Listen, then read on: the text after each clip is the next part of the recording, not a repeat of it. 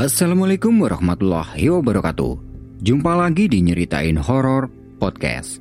Seperti biasa, pada kesempatan kali ini aku akan menceritakan kisah horor yang sudah dikirimkan oleh teman-teman kita. Dan tentunya, setiap kisahnya akan membuat bulu kuduk merinding. Sebelum mulai cerita, aku mau ngucapin terima kasih buat teman-teman yang udah follow podcast ini dan setia mendengarkan setiap kisah dari Nyeritain Horor. Seperti apa kisahnya? Stay tune.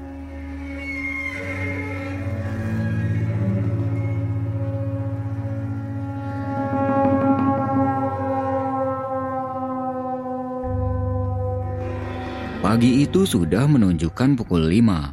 Perbekalan masih belum selesai di-packing karena dia harus melanjutkan pekerjaan semalam untuk 3 hari ke depan. Semoga nggak telat dah. Sebentar lagi ini pekerjaan udah selesai, batinnya. Setelah semalaman tidur ayam, akhirnya laporan pekerjaan sudah selesai dan dia bisa tenang untuk 3 hari ke depan. Sambil menunggu dokumen selesai dikirim ke kantor, dia mandi. Dan setelah selesai mandi, ternyata internet di rumahnya mengalami gangguan dan file dokumen tidak bisa terkirim. Ini wifi kenapa lagi sih? Tinggal kirim doang ada aja gangguannya, batinnya. Hotspot dari HP dinyalakan dan akhirnya file dokumen telah terkirim ke kantor menggunakan internet dari data seluler. Laptop dimatikan dan ditutup. Setelah itu dia bergegas memasukkan perbekalan dan peralatan ke dalam tas carrier. Ketika sedang sibuk dengan itu, tiba-tiba HP-nya berbunyi mendapat panggilan dari teman-temannya. "Woi Ton, udah nyampe mana? Yang lain udah pada kumpul nih," ucap Basri di dalam telepon. "Iya Bas, ini lagi ngisi bensin di pom, bentar lagi nyampe." "Ya udah cepetan. Oh iya, mampir Alfa sebentar ya, beli gas." "Oke, beres," jawab Anton menutup telepon. Segera dia bereskan peralatan dan perbekalan. Setelah itu, dia pamit sama ibu untuk pergi mendaki ke Ranukumbolo Gunung Semeru yang sudah direncanakan seminggu yang lalu. Ibu yang sudah tahu kalau anaknya punya hobi naik gunung dengan mudah memberinya izin. Dan tidak lupa, beliau berpesan agar hati-hati dan harus pulang dengan keadaan selamat. Tanpa memanasi mesin, motor segera dikendarai menuju ke titik kumpul. Sesampainya di sana, ternyata masih cukup sepi karena masih banyak teman lain yang belum datang. "Sialan, dibohongin aku sama Basri," batinnya. Terlihat Basri cengar-cengir sambil menghisap sebatang rokok dan Anton menghampirinya. "Mana yang lain? Katanya udah pada ngumpul." "Tahu, udah pada dibilangin jam 7 masih juga lelet." "Udah beli gas kan?" "Waduh, lupa aku. Kamu sih bilangnya yang lain udah pada ngumpul, jadi aku buru-buru." "Ya udah santai aja, ntar beli di jalan aja." Basri memang orangnya selalu on time dan jam di Indonesia ini selalu salah karena selalu lelet. Janji kumpul jam 7 pagi tapi jam 8 yang lain baru pada datang. Tapi tak apalah, bukan hanya mereka yang telat, tapi Anton juga. Dia tiba di titik kumpul tepat jam 7:30. Warung kopi yang terkenal dengan kopi ijonya menjadi titik kumpul setiap kali mereka akan mendaki gunung. Bahkan selain mendaki gunung pun warung itu selalu menjadi tempat tongkrongan bagi mereka.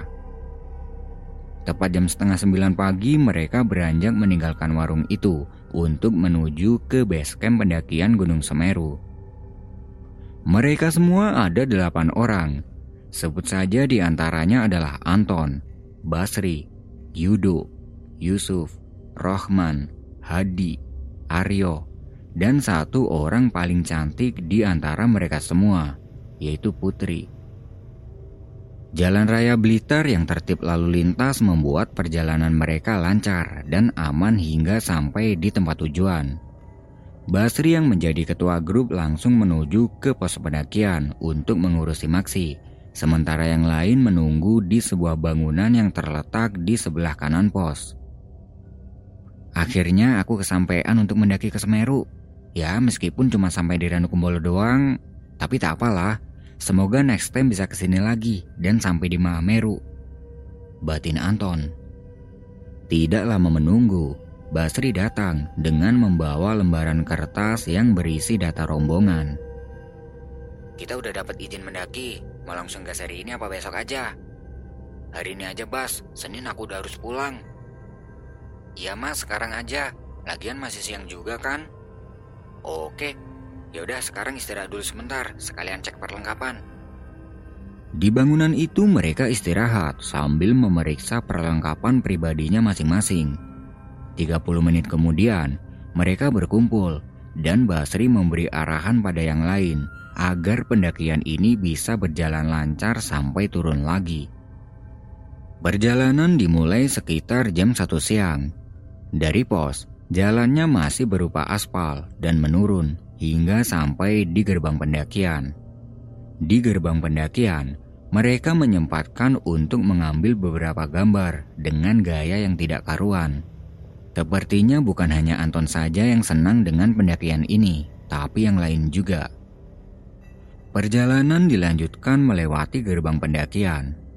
Basri yang lebih tahu dengan jalurnya berada di paling depan, disusul oleh Yudo, Rohman, Hadi, Putri, Yusuf, Aryo, dan Anton di paling belakang. Semuanya berjalan lancar hingga sampai di pos pertama, dan mereka memutuskan untuk istirahat untuk mengatur tenaga yang sempat terkuras. Putri, kalau tasnya berat bilang ya, ntar aku bawain, ucap Yudo sambil cengar-cengir. Si Yudo ini memang selalu perhatian dengan cewek. Gak heran kalau dia ini sering gonta-ganti pacar. Jangan mau Put, ada maunya pasti. Loh, kan siapa tahu aja Putri keberatan. Iya Put, hati-hati sama Yudo. Hati-hati kenapa Mas? Listriknya gede, ntar kesetrum. Mereka semua tertawa, dan tanpa sengaja gurauan itu membuat capek jadi hilang berganti dengan keseruan. Setelah cukup bercanda dan segala macam, perjalanan kembali dilanjutkan. Anton masih berjalan di paling belakang. Sekitar 15 menit berjalan, sayup-sayup Anton mendengar ada suara yang teriak memanggil namanya, jauh dari arah sebelah kiri. Siapa yang teriak? Apa di sana juga ada jalurnya?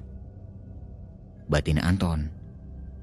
Ini baru pertama kalinya Anton menginjakan kaki di Pegunungan Semeru, dan dia menganggap di sana memang ada jalur lain, dan suara teriakan tadi itu mungkin dari pendaki lain. Dia mengabaikannya dan terus berjalan. Beberapa menit kemudian, terdengar lagi suara teriakan itu. Anton! Suaranya menggema, sepertinya yang teriak itu ada di dasar lembah. Anton tanya ke Aryo yang berjalan di depannya. Yo, di sana apa ada jalur juga? Gak tahu, tapi kayaknya gak ada. Aku lihat di internet, jalur Semeru cuma ini doang. Kenapa Ton? Enggak, tadi kayak ada orang yang teriak dari sana. Aryo terlihat biasa saja, dan Anton pun tidak memperdulikan soal itu. Dia menganggap mungkin itu adalah suara dari pendaki lain yang ada di belakang. Mereka terus berjalan sambil sesekali bercanda biar rasa capek tidak terasa. Dan sesekali suara teriakan itu terdengar lagi. Tidak terasa 4 jam perjalanan yang cukup melelahkan ini membawa mereka sampai di pos 4. Dan dari pos 4 ini, Danau Ranukumbolo sudah terlihat dengan jelas dari atas. Sebuah pemandangan yang luar biasa keren. Danau dengan air yang biru ini diselimuti kabut tipis yang sesekali datang dan menghilang. Di pos 4 mereka istirahat sebentar, kemudian lanjut turun ke danau. Sesampainya di bawah, mereka semua meletakkan tas karirnya masing-masing. Ada yang rebahan di atas rumput, ada yang duduk selonjoran, dan ada juga yang melipir ke danau. Terlihat di seberang danau sudah banyak tenda pendaki yang sudah berdiri, karena tempat itu yang biasa digunakan pendaki untuk ngecamp. Basri yang tidak tahan dengan mulutnya yang kecut langsung mengeluarkan kompor dan nestingnya untuk membuat kopi. Sore itu, mereka menikmati udara sejuk dan panorama keren di area sini. "Bas, ntar kita camp di mana?" tanya Anton sambil menyeruput kopi buatan Basri. "Terserah anak-anak, sebenarnya kalau camp enakan di sana, pemandangannya lebih keren. Tapi di sana ramai banget ya." "Ya emang, tapi kalau mau game di sini aja juga bisa, tergantung anak-anak aja." Karena kelamaan berhenti mereka semua jadi payah. Basri tanya ke yang lain, mau lanjut ke seberang danau apa camp di sini saja. Dan yang lain memilih untuk camp di sini aja. Selain karena sudah payah, di sini tempatnya lebih sepi dibanding di seberang danau. Hanya ada beberapa tenda saja sore itu. Lagi pula, kalau mau foto dengan pemandangan khas Ranukumbolo besok masih bisa jalan ke sana, ke seberang danau. Masing-masing membongkar tasnya dan tenda didirikan berjarak sekitar 20 meter dari danau. Setelah itu, kegiatan masak-masak dimulai. Yusuf dan Rohman ambil posisi di depan untuk masak. Nggak tahu kenapa, dua orang ini selalu terdepan untuk urusan masak. Setelah sudah matang, mereka makan dengan lahap. Meskipun hanya sekedar sarden, tapi kalau perut lagi lapar itu apapun terasa nikmat kalau sudah masuk ke dalam perut. Sambil menunggu matahari terbenam, mereka menikmati kopi pahit buatan Basri dan menyalakan musik box milik Putri. Emang ya kalau cewek? Lagu yang diputar soal percintaan mulu dari tadi. Tapi tak apalah, suasana senja gini cocok juga mendengarkan lagu galau. Matahari sudah bersembunyi di balik perbukitan dan langit pun sudah gelap. Udara dingin semakin terasa, disertai angin yang berhembus tipis. Basri mengambil alih musik box milik Putri dan digantinya dengan lagu reggae andalannya. Karena semakin malam suhu semakin dingin, salah satu dari mereka ada yang memilih tidur lebih awal. Ada juga yang hanya berdiam diri di dalam tenda sambil membungkus badannya dengan sleeping bag. Jadi malam itu mereka mendirikan 4 tenda. Satu tenda berkapasitas 4 orang ditempati oleh Basri, Rohman, dan Yusuf.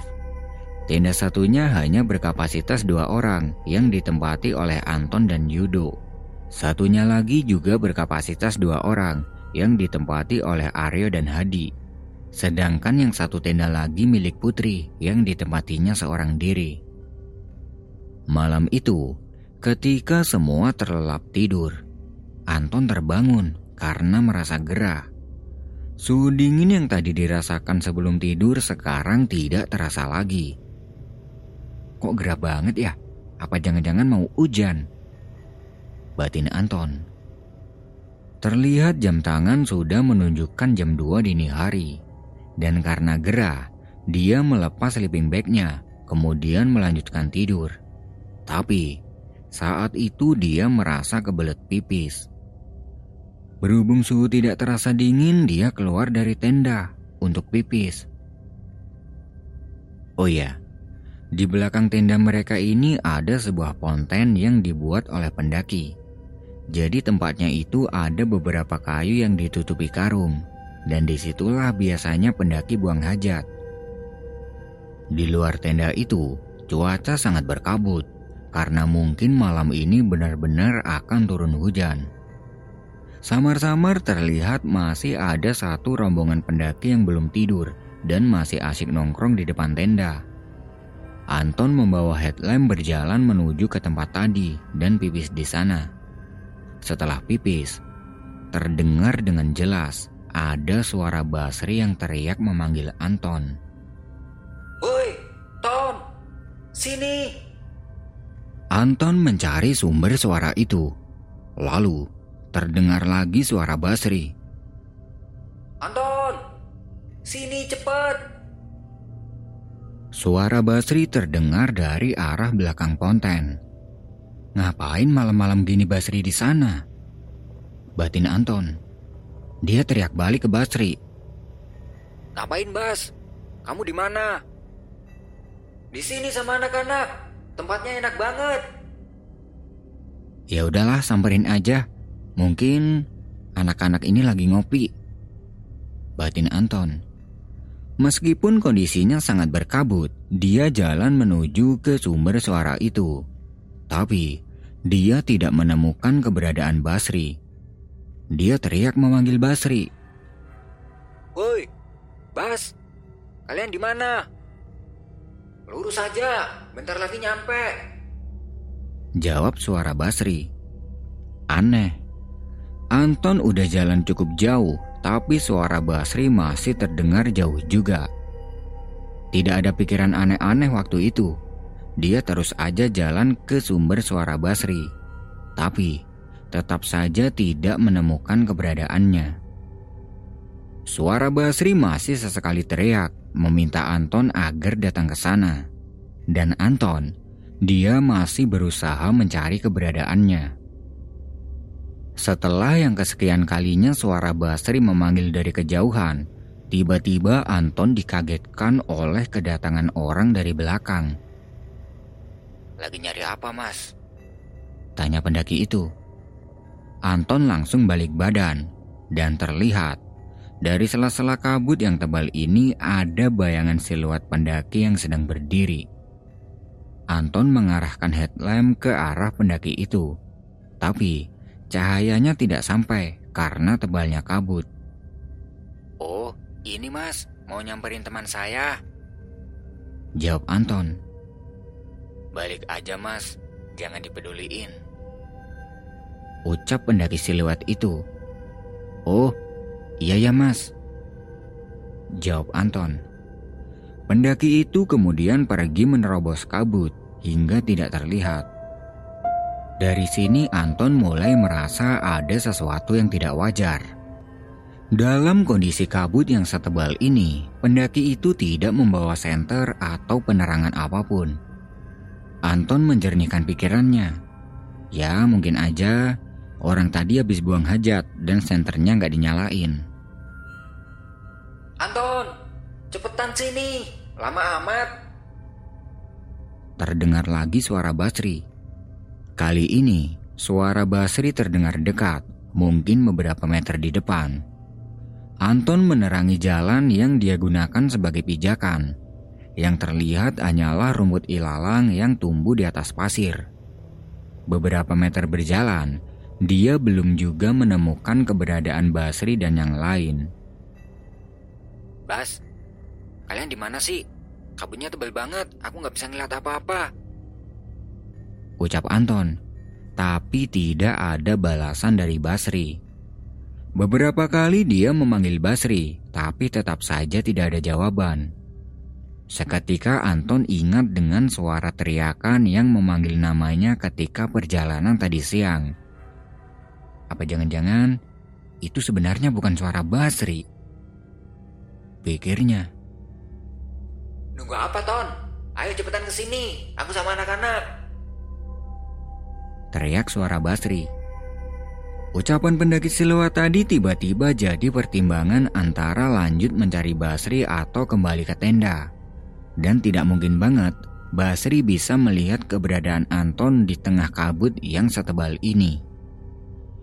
Karena udah merasa ada kejanggalan, akhirnya dia memutuskan untuk kembali ke tempat camp saja.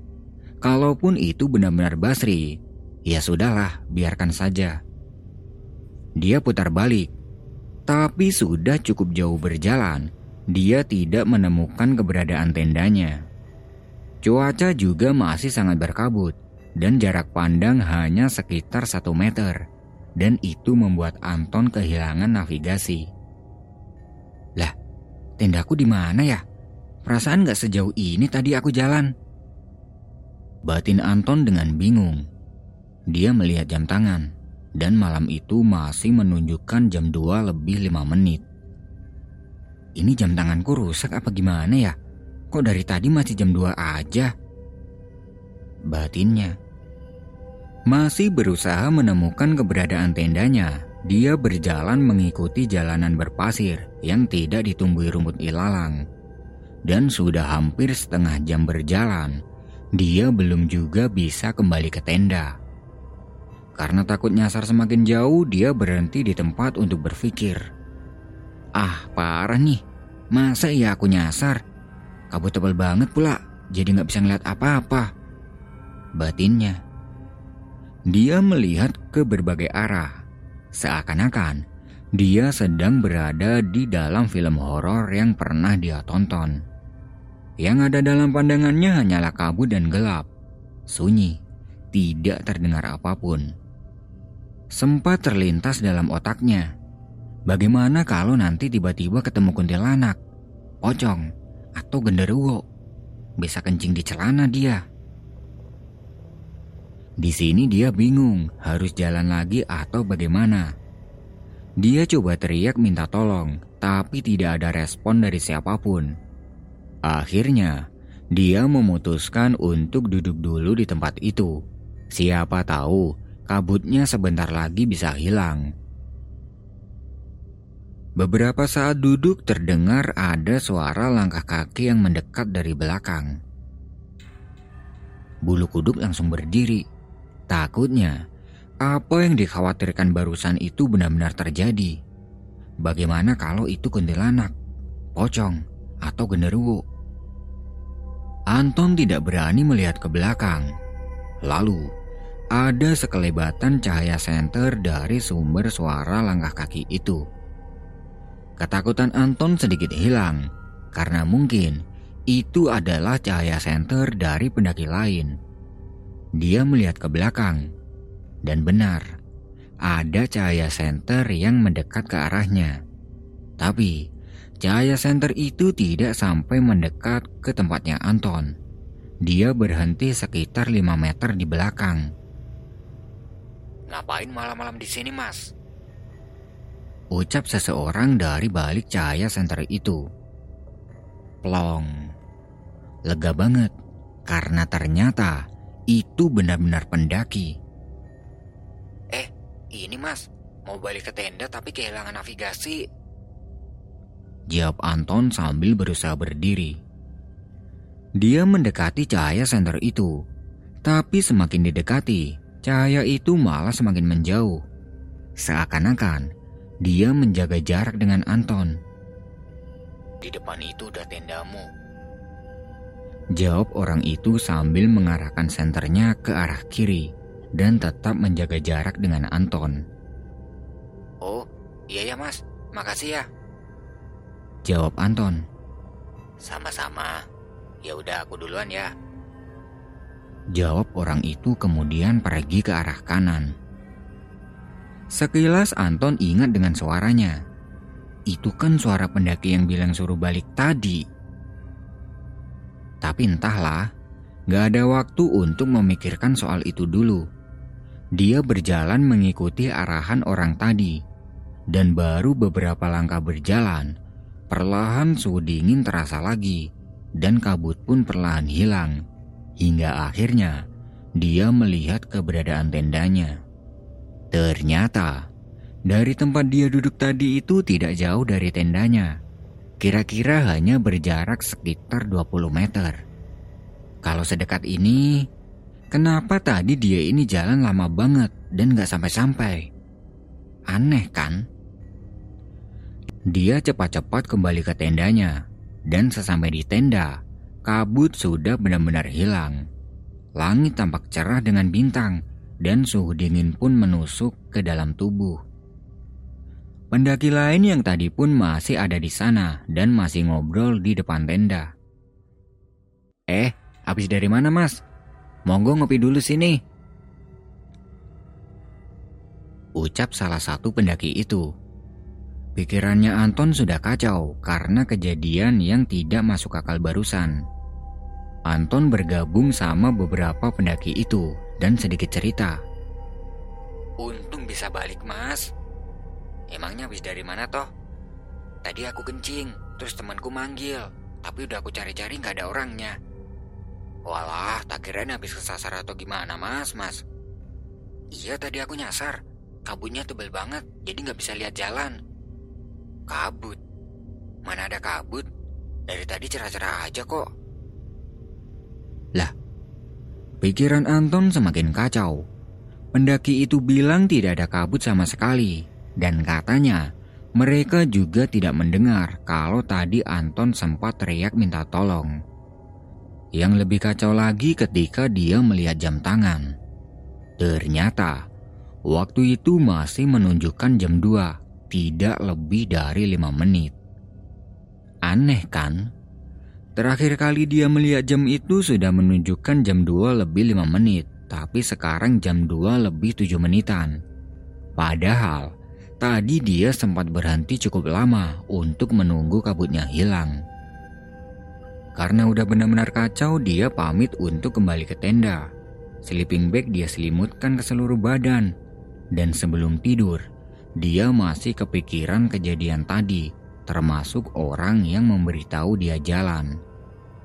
Kalau dia bisa menunjukkan jalan ke sini, kenapa tadi dia jalan berlawanan arah? Tapi entahlah, semakin dipikirkan malah semakin kacau kepalanya.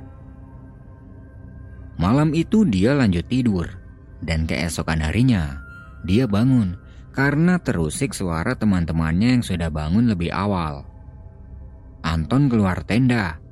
Terlihat yang lain sudah pada sibuk menghangatkan tubuh di bawah sinar matahari. Dia mendatangi Basri yang sedang sibuk dengan airnya yang belum mendidih. "Bas, semalam tidur jam berapa?" tanya Anton. "Ya pas masuk tenda itu aku langsung tidur. Sebenarnya pengen begadang, tapi gak tahan sama dinginnya," jawab Basri. "Lah, berarti semalam yang memanggil itu beneran bukan Basri. Karena dari jawabannya Basri itu sudah mewakili pertanyaan Anton semua."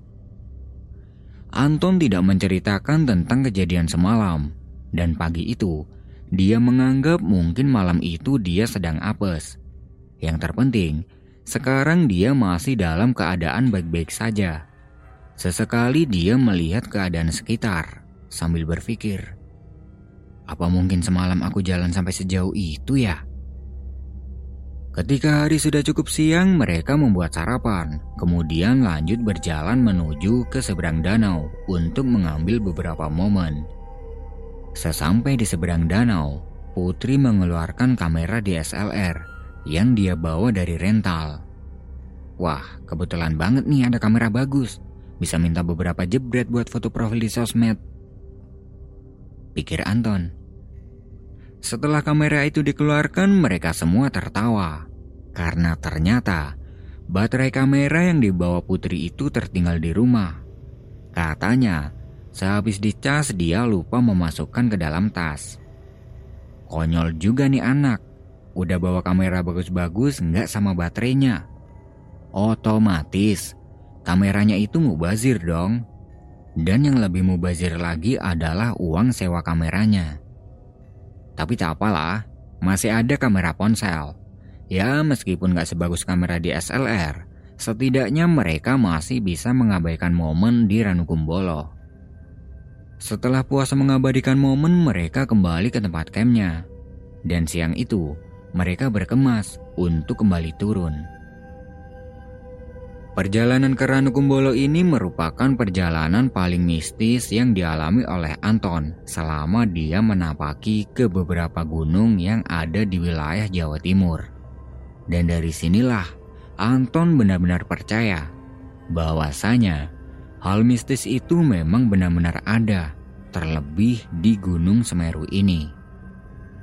Tapi meskipun begitu, jangan jadikan hal mistis sebagai penakut diri. Karena sejatinya, manusia hidup berdampingan dengan semua itu, hanya terhalang oleh sebuah tabir yang tidak semua orang bisa melihatnya dengan kasat mata. Hanya orang-orang terpilih dan orang yang mempunyai kelebihan yang bisa melihatnya. Perjalanan turun berjalan dengan lancar tanpa ada kendala apapun, hingga sampai kembali di base camp dengan selamat.